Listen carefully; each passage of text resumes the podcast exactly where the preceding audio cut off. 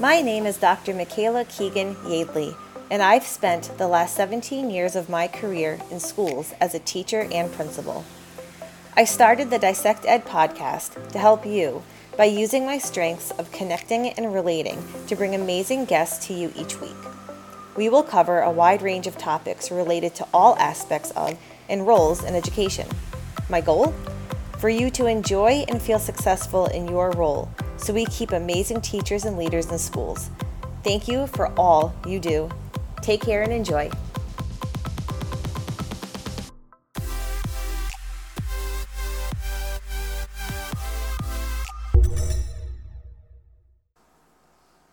This podcast episode is brought to you by the 3D Printing Man. Get everything from custom food bowls for your pets to chore lists for your family in more than 15 vibrant colors, all custom designed. Visit his store on Etsy by searching The 3D Printing Man, all one word. Again, that's The 3D Printing Man on Etsy and get 10% off with the code DISSECTED. I am really excited because this is our 10th official full length episode of Dissect Ed. And at this point, we have over 500 downloads of our episodes, and I couldn't be more thrilled because this resource is meant to be a resource for you. I get to have the cool conversations, but the cool conversations are meant to bring you amazing insight and just access to people and discussions and topics that we may not always have access to in our education bubble. When I first started the podcast, I really wanted to make sure that we not only heard from adults, but that we heard from kids. And we are going to start to pivot to hear from students, former students, and those who engage youth in not just our education system, or schools, but also in our communities. So, our first guest is Bob Houghtaling. He is the substance abuse director, the director of the Town of East Greenwich, Rhode Island's substance abuse prevention program and drug program. I met him when I was 13 years old when he was running. It wasn't Dare, it was called Drug Busters at our middle school. And he was running that program. A lot of my friends had joined it. And I met him there and I joined the group in high school and I never looked back. Bob is a master at cultivating youth voice and engaging youth in real change, actually, enabling them to become the leaders of real change. So, I talked to Bob today about the importance of that, why he does it, what he's learned from working with youth, some of the most important lessons he's got from that, and advice for adults who understand that they need to uh, do better at including youth and students in the actual school system and in their communities. So, for those of you who know Bob, I know you can't wait to listen to this episode. For those of you who don't know him, you're in for a real treat. So let's get right to it. Why youth are needed so much in everything that we do and why and why we have to intentionally cultivate that in them. And how we do that. And then how we all benefit from that and how the kids benefit from it. Because I don't think we really talk we definitely haven't talked about that in the past couple of years since COVID. So I feel like that's really it was missing before that and now it's like wiped out because kids lost their opportunities to you know, do community service or be part of their youth groups or even camps. Like there's so much that was impacted that um I think we need to, we need to bring it back and we have an opportunity to bring it back in a really intentional way. So I think I just I want your take on it as far as why over, you know, 40 years you've been bringing youth into the forefront of every meaningful thing that's happened at a community level. Yeah, well, first of all, thank you for having me on, and uh, you know, I'm look. I've been looking forward to this. yeah, one of the things I tell people all the time that I might have the best job on the planet Earth. I've been the director of the East Greenwich Drug Program for 38 years, and a significant portion of that has been spent working with young people. So, on a selfish level, I get an opportunity to feel that incredible energy, that incredible creativity. But on top of that, that vulnerability and that willingness and that desire to be part of a community and and to learn, but also participate with that community to make the uh, community better. I've always thought that in terms of education and a lot of programs, education happened to kids as opposed to education being something that young people were participants with. So for years, going all the way back to Horace Mann or all the way back to the rudiments of education, traditional education has had a teacher up front. Um, disseminating information. Mm-hmm. The student regurgitates it back.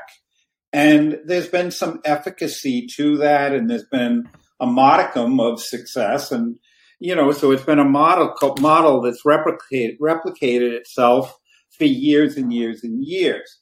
But I think that in recent years, uh, a lot of the educational theorists are beginning to look at, and not only just in terms of academics, but in terms of youth leadership, participants in the community, is changing some of those models that are more participatory. You know, you can see the slight evolution of it now where they've instituted the senior project and they've instituted a connection to the community as part of the educational process, where kids now, young learners, are being viewed more so as participants in the process as opposed to education happening to them.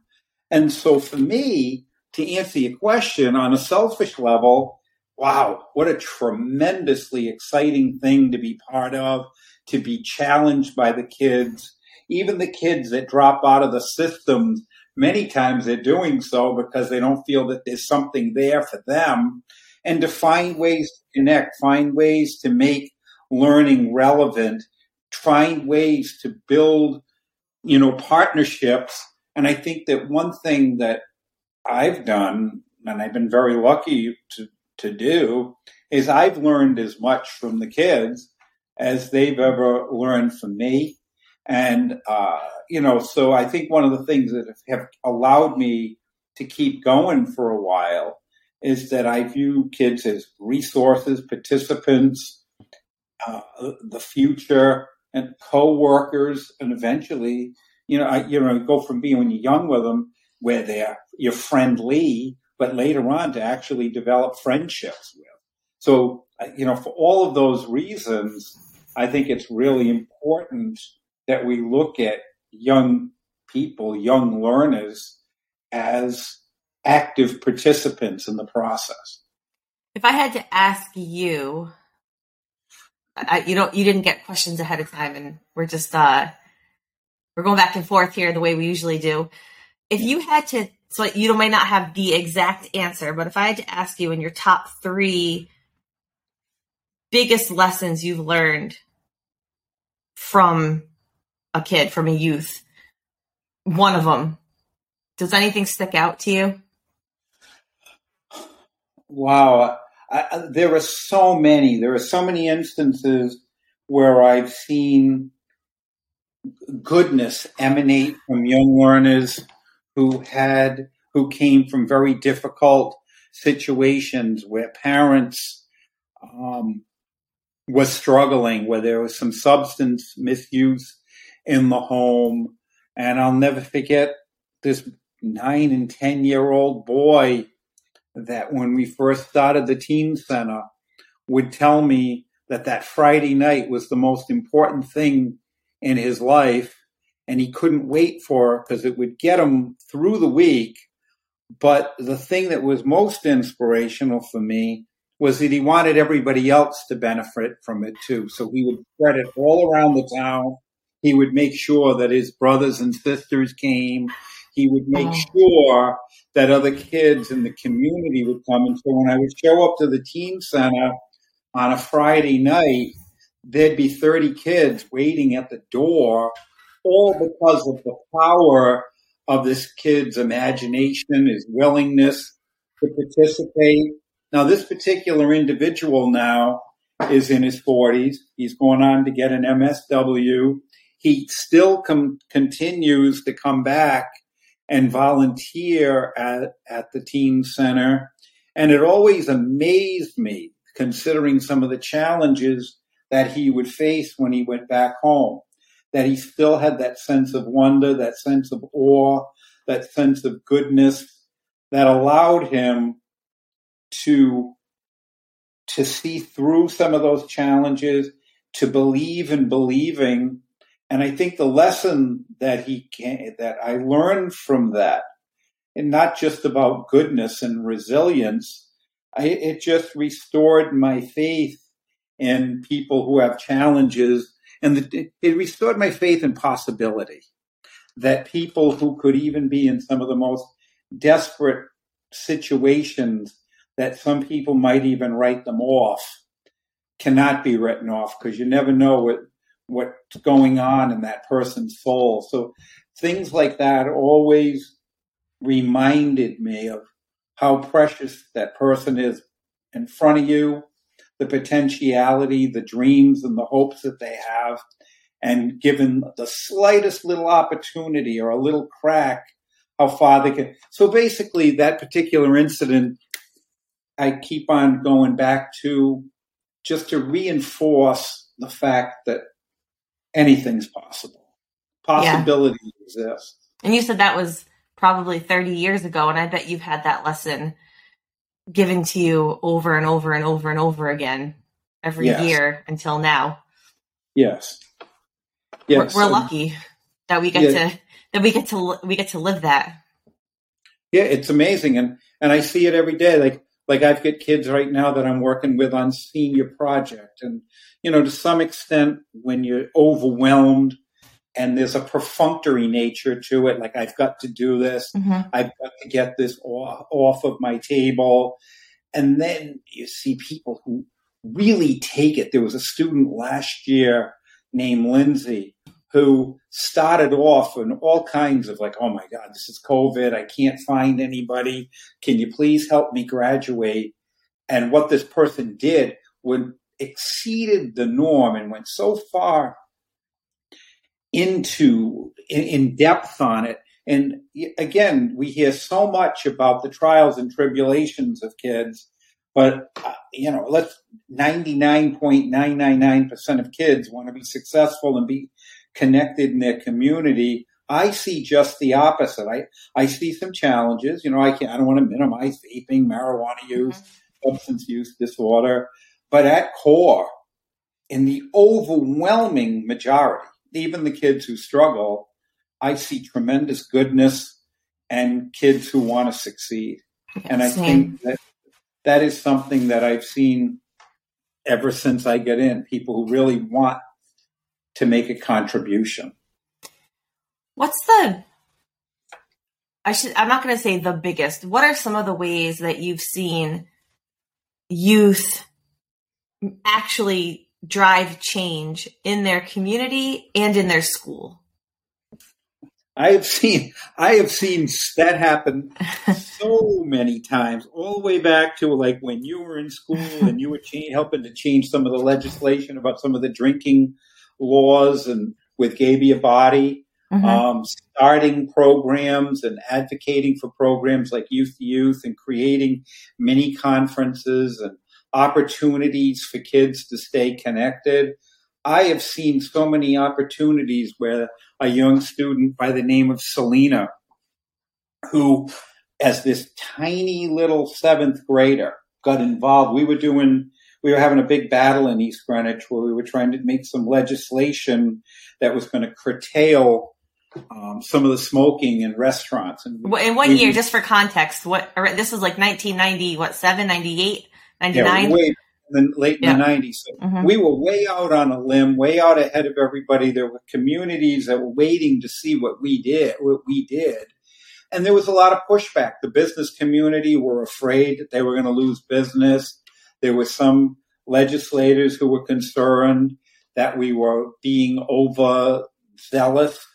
And some of these meetings got very, very, very contentious. It got in through, you know, debates. It got into elections.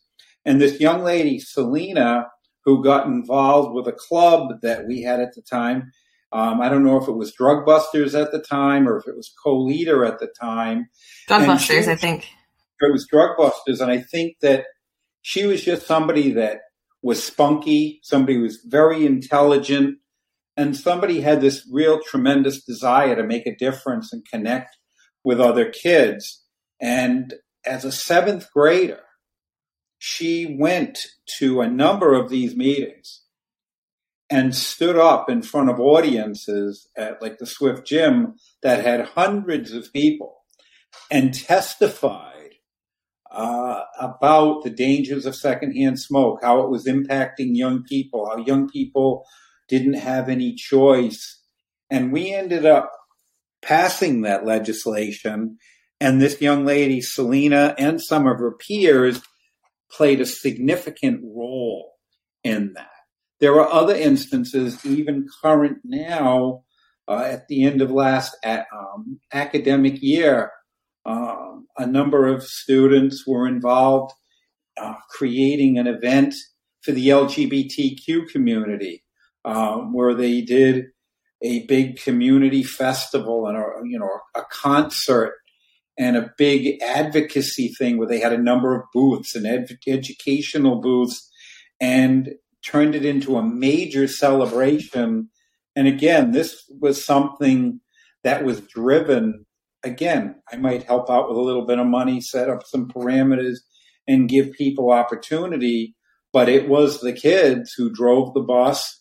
It was the kids who advocated, the kids that promoted, the kids who created the program.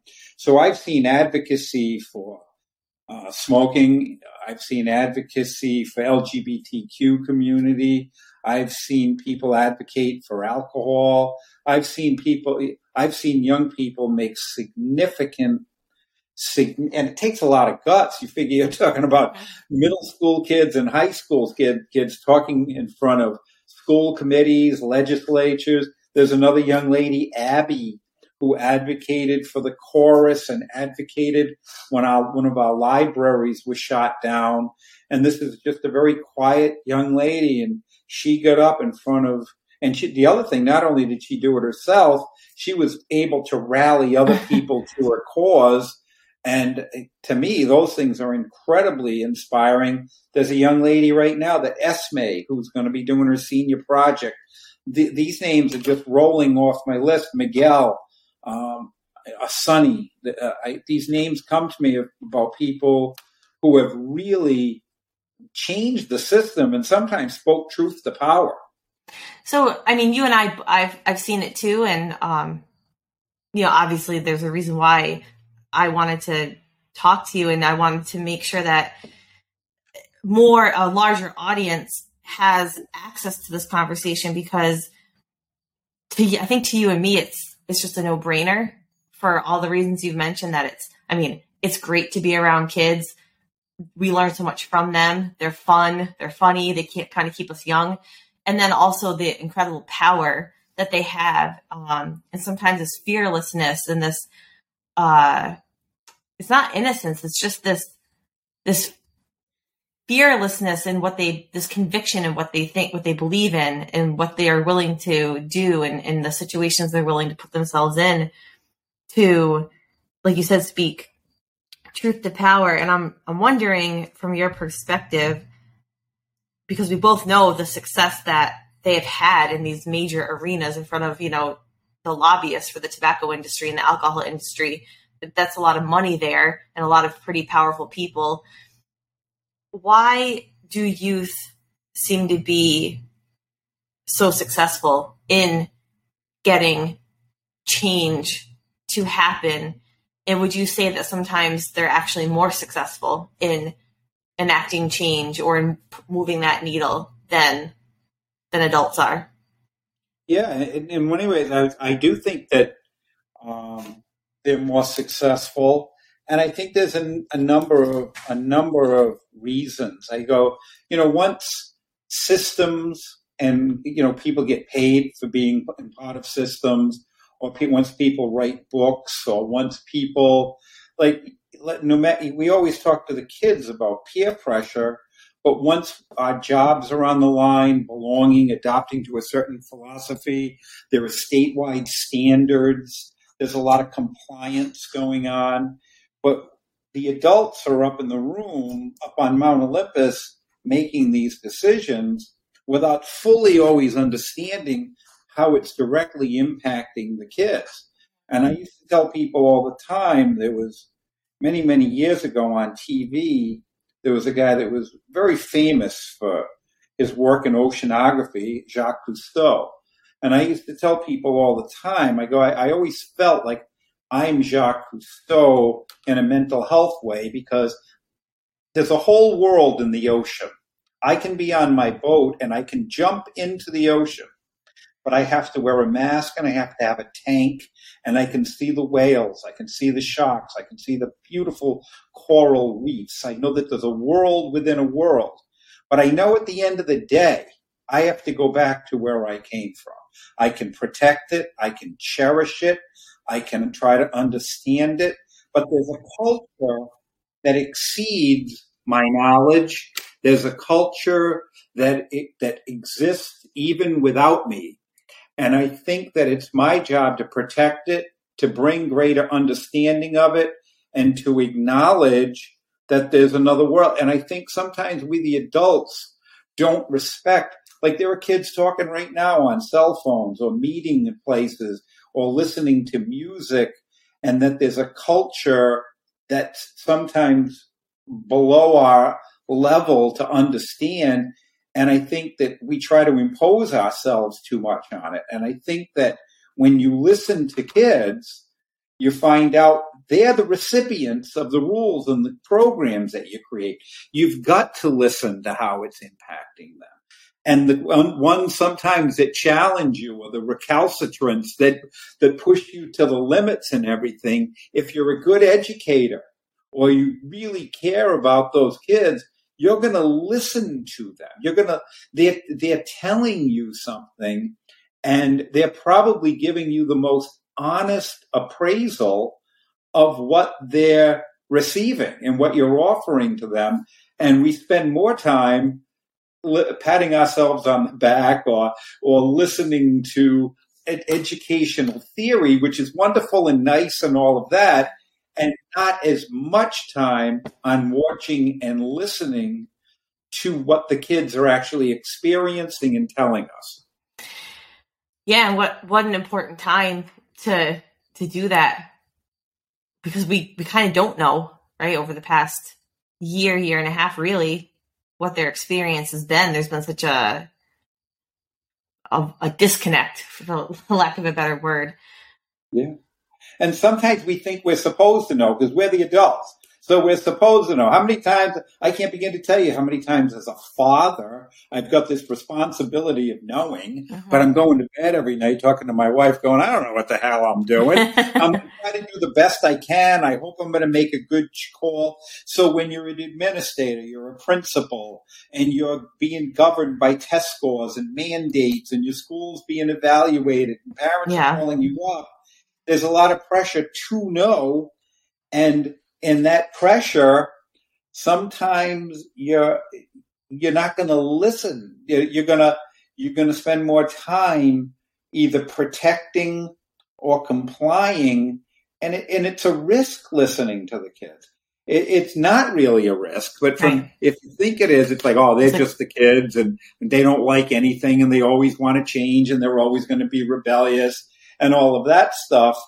And I think that when you adopt that kind of attitude, you're missing really unique opportunities to uh, to have some zest. You know, obviously the kids don't have all the facts, and they might need a little bit of guidance and all of that.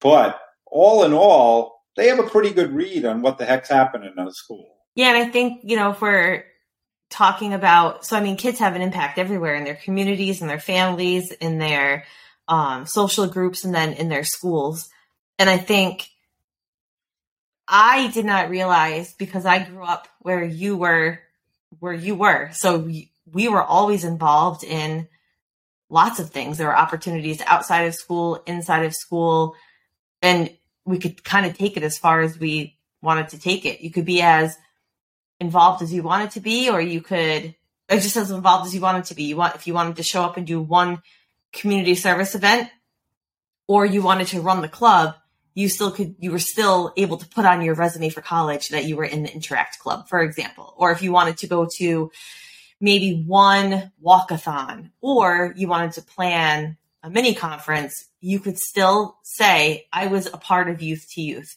because there were no um we because we wanted we wanted our peers and also we and then later we wanted kids to be involved so we didn't need to create a hierarchy or um, distinction between who was involved. So we, it's hard for me. To, it's always been hard for me to imagine where student voice wouldn't play a role. But I will say that I've been surprised at the limited role student voice has played in schools, especially, well, I mean, I can't even speak for elementary schools, but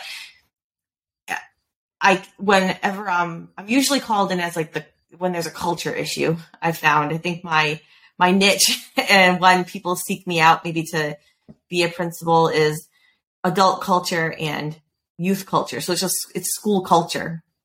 And I realized that later on, not they didn't usually tell me that's why I was coming in, but I realized that anytime I was brought into a school, that was probably where the, one of the biggest issues and challenges um, existed, and that every time there was almost zero youth voice or it was a very segmented student population that the voice where the voices were being heard. And so not everybody really was represented in the voice that was being um, i guess solicited or the feedback that was being solicited. So all of that is to say that, that i think there are probably a lot of schools out there where student voice isn't prominent and I'm wondering if you have any insight or tips, because I know that you work, you you uh, collaborate with lots of people from around the country, and I'm sure you've gotten this question a lot.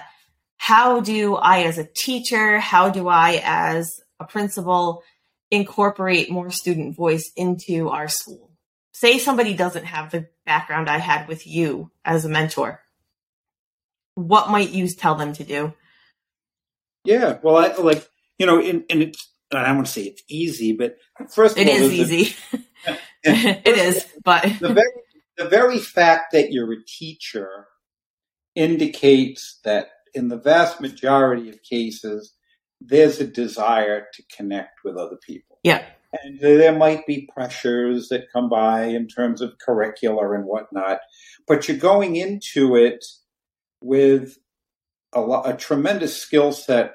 First of all, one is willingness, mm-hmm. which is huge, and you know, and then the second, the second one is whenever a teacher walks into that classroom, no matter what curricular and what standards and what rubrics are going on, who you are is at least equally important as to what you know and what you do. Mm-hmm. You, um, there's a manifestation of how you connect with kids, how you respect the other students in that room, how you create a sense of belonging, how you encourage different opinions.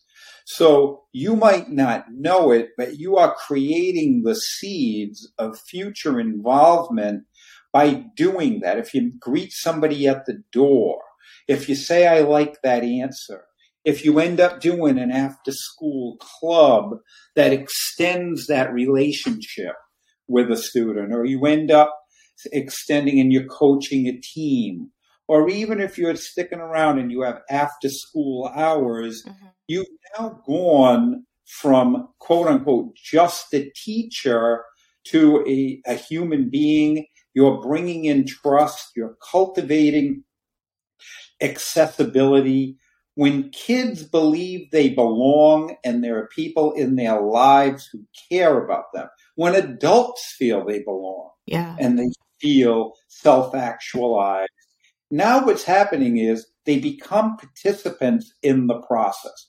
And once they become participants in the process and stakeholders, that's when they're going to be more inclined to join a club of somebody that they know, or they believe that you've instilled a sense of hope to them. And there's going to be a mental health club or a youth to youth club where they're going to expand upon the boundaries of their friendships and venture out to other schools and other communities. Yeah. So I think the rudiments of that occur, like the soul of any school, really are the teacher student relationships and the trust and the magic that occurs within that. When you cultivate that, yeah, then other things are an extrapolation of that. So now you create your clubs. Now you create those small little venues or some or an event after school. And when kids are part of that and they see that you pulled them off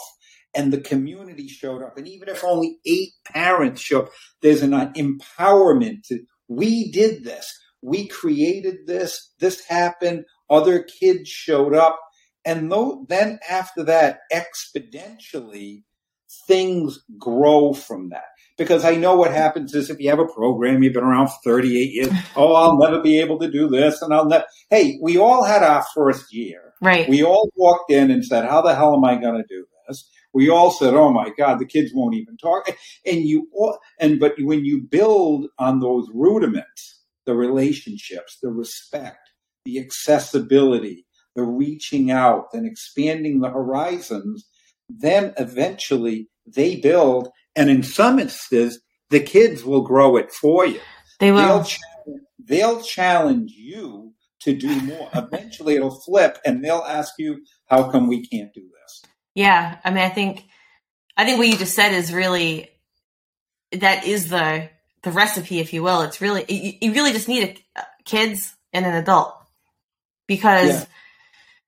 like you said, a lot of the um, like as a principal, right? I couldn't start a bunch of clubs by myself. I could barely make it to. I made it a mission in my last year as principal to have a youth to youth, an actual youth to youth program, and I needed to be the advisor and the big joke in the building was the afternoon announcement that would say youth to youth is canceled today. We'll meet tomorrow because I would get pulled after that dismissal to something that was happening because I was the principal. Um, but I was determined because that gave me like that fed my soul and also the kids really enjoyed the club. And so it, it just became the joke that youth to youth is canceled. Sometimes I'd have them meet in the cafeteria and then I would check in on them. But, you know, that's one club that doesn't make an entire student population that's you know engaged and has a voice and feels like they have like like you said they're stakeholders because there are kids with so many different um, interests. And i think the things that you were saying like i was thinking as you were talking about like what might a principal need to hear if they've been t- told you need more like your student culture is lacking right? Or you have it there's a negative student culture or student culture needs to improve what could they do almost immediately? And what I was um, just kept thinking about was you you bring them into your you bring them in or you go to them and just say, "Hey, I'd like to have some focus groups." The only rule is that every we can have 10 people a group, right? We're going to have 3 of them. So I can't hear from every single student in the school. But I need to make sure that every single voice is represented. So you know, I have the five of you here. Your job is to go out and find three more people who, three people who are all different, who you think are reflective of your classmates and, and everybody that you know and don't know. And they'll just bring the kids right to you. And then you yeah. can just ask them, name three things that we should keep doing as a school, three things that we should stop doing, and three things that we should start doing and you will literally have probably the solution to all the issues in your school, but also you'll have kids that feel like they were asked. And then the, the really important thing though is that you have to pick at least one thing and act on it immediately or else they're going to feel like they weren't like you just asked them and then didn't didn't do anything about it and that's actually worse than asking them in the first place like if, if they're not asking them so if you're if you're not prepared to act on one thing immediately then don't ask them at all because if they if the worst thing you can do is ask them for their input they give you a bunch of input and then they see nothing happen, that will kill the relationship. Yeah, you bring up so many good points because let's face it, when you're a teacher or when you're a principal, you want to believe that you're doing a good job. Mm-hmm. And it's very easy if somebody comes up to the principal and says, Hey, by the way, we have a vaping problem in the bathroom. or by the way, we don't have that much, we have a diversity issue, or mm-hmm. our curriculum hasn't expanded to a point where we're looking at women's issues. And when you hear that, there's that first, yeah, well, yes, we do. Yes, we do. Don't we don't, because it comes across as, as a criticism. And I think all too often people don't realize is that they're coming to you because they do trust you, or they're coming to you because they're, they want to learn more. It's not that they want to learn less. They're actually challenging you to do more. And I think when schools, when they begin to recognize that they have substance abuse problems, rather than being bad, they're getting closer to healthy.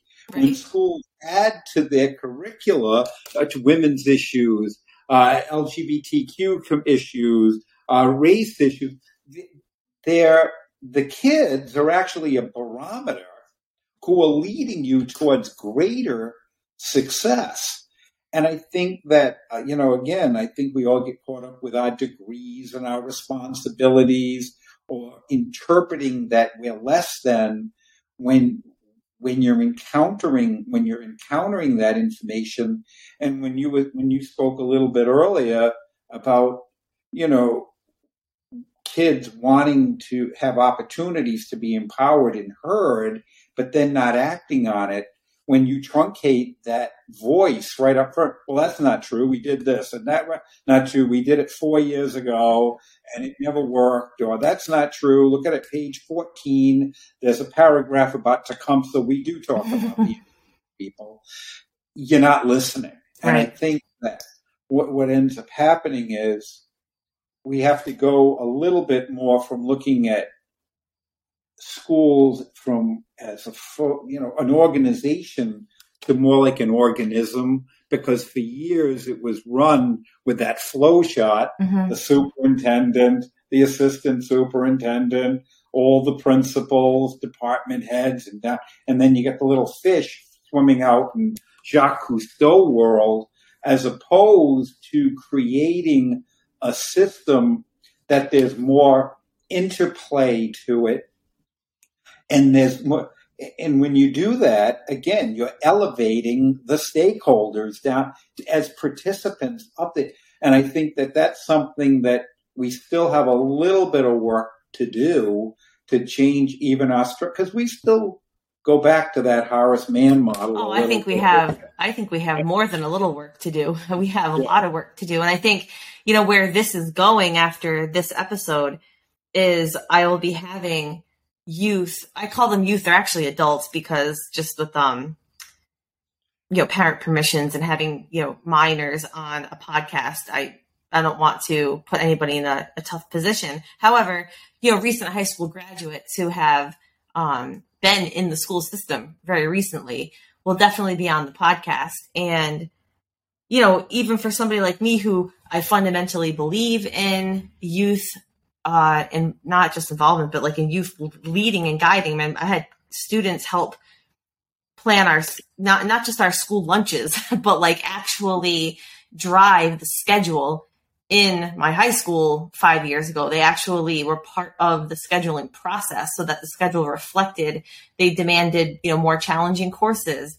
Uh, they demanded a rotating, and I say demanded, we worked together, but they had very specific um, goals for the schedule and outcomes they wanted to see. And so we worked on a lot of these things together, restorative practices. I mean, the kids brought this to me and said, Hey, this is what we want.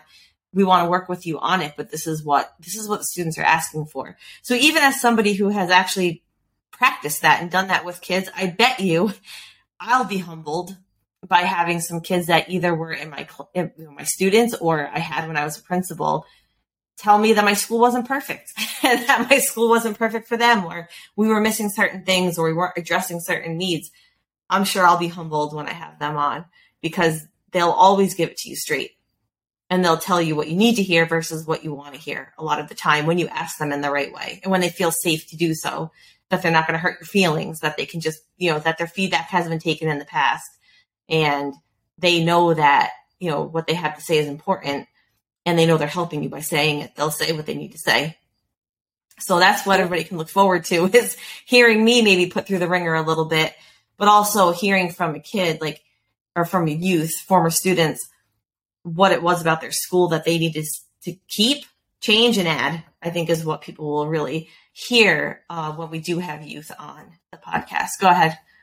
No well again you bring it whether you like it or not because you're talking about relationships. Yeah. You know, and again, I'm not, there are different kinds of relationship, but if somebody's in your classroom for 180 days or a year, of a year, and you're seeing them in, in the hallways, you're, you're engaging them as a mentor, or you're seeing them, you know, in a multiple series of successes and explorations, there's a relationship mm-hmm. going on and healthy relationships have cooperation. If it's top dog, bottom dog all the time, and you've got, you know, a power dynamic versus the person who's supposed to respond to that power dy- dynamic, and there's not genuine opportunity for transference of experience mm-hmm.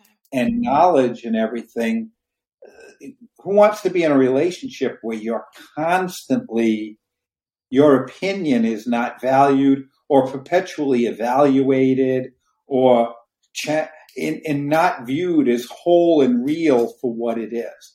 And I think what, another thing, kids are experts at one thing that adults will never be experts at. Kids are experts at being kids. No matter how many times I hop in that water and pretend I'm a fish, I am still subject to the air in my tank and the world that I live in. Right. And I have to acknowledge that the kids are experts of their world and they are experts to how they feel in their world. And what we can learn from them is acknowledging that they are experts in their world. Yeah. I mean, and, and isn't that who we serve, right? So, um, Bob, thank you so much for being on. I have a feeling that this is not the last time everybody's going to be hearing from you because, as I said, it was always at the forefront in the mission of uh, my podcast to make sure that we were bringing the student voice and youth perspective to the forefront of everything that we do. Because if we didn't, we'd be missing it. We'd be missing the people that we need to hear from as we talk about education. So thank you so much for everything that you do for your community, the schools that you've done for me. And uh, thank you in advance for visiting us again on the podcast soon.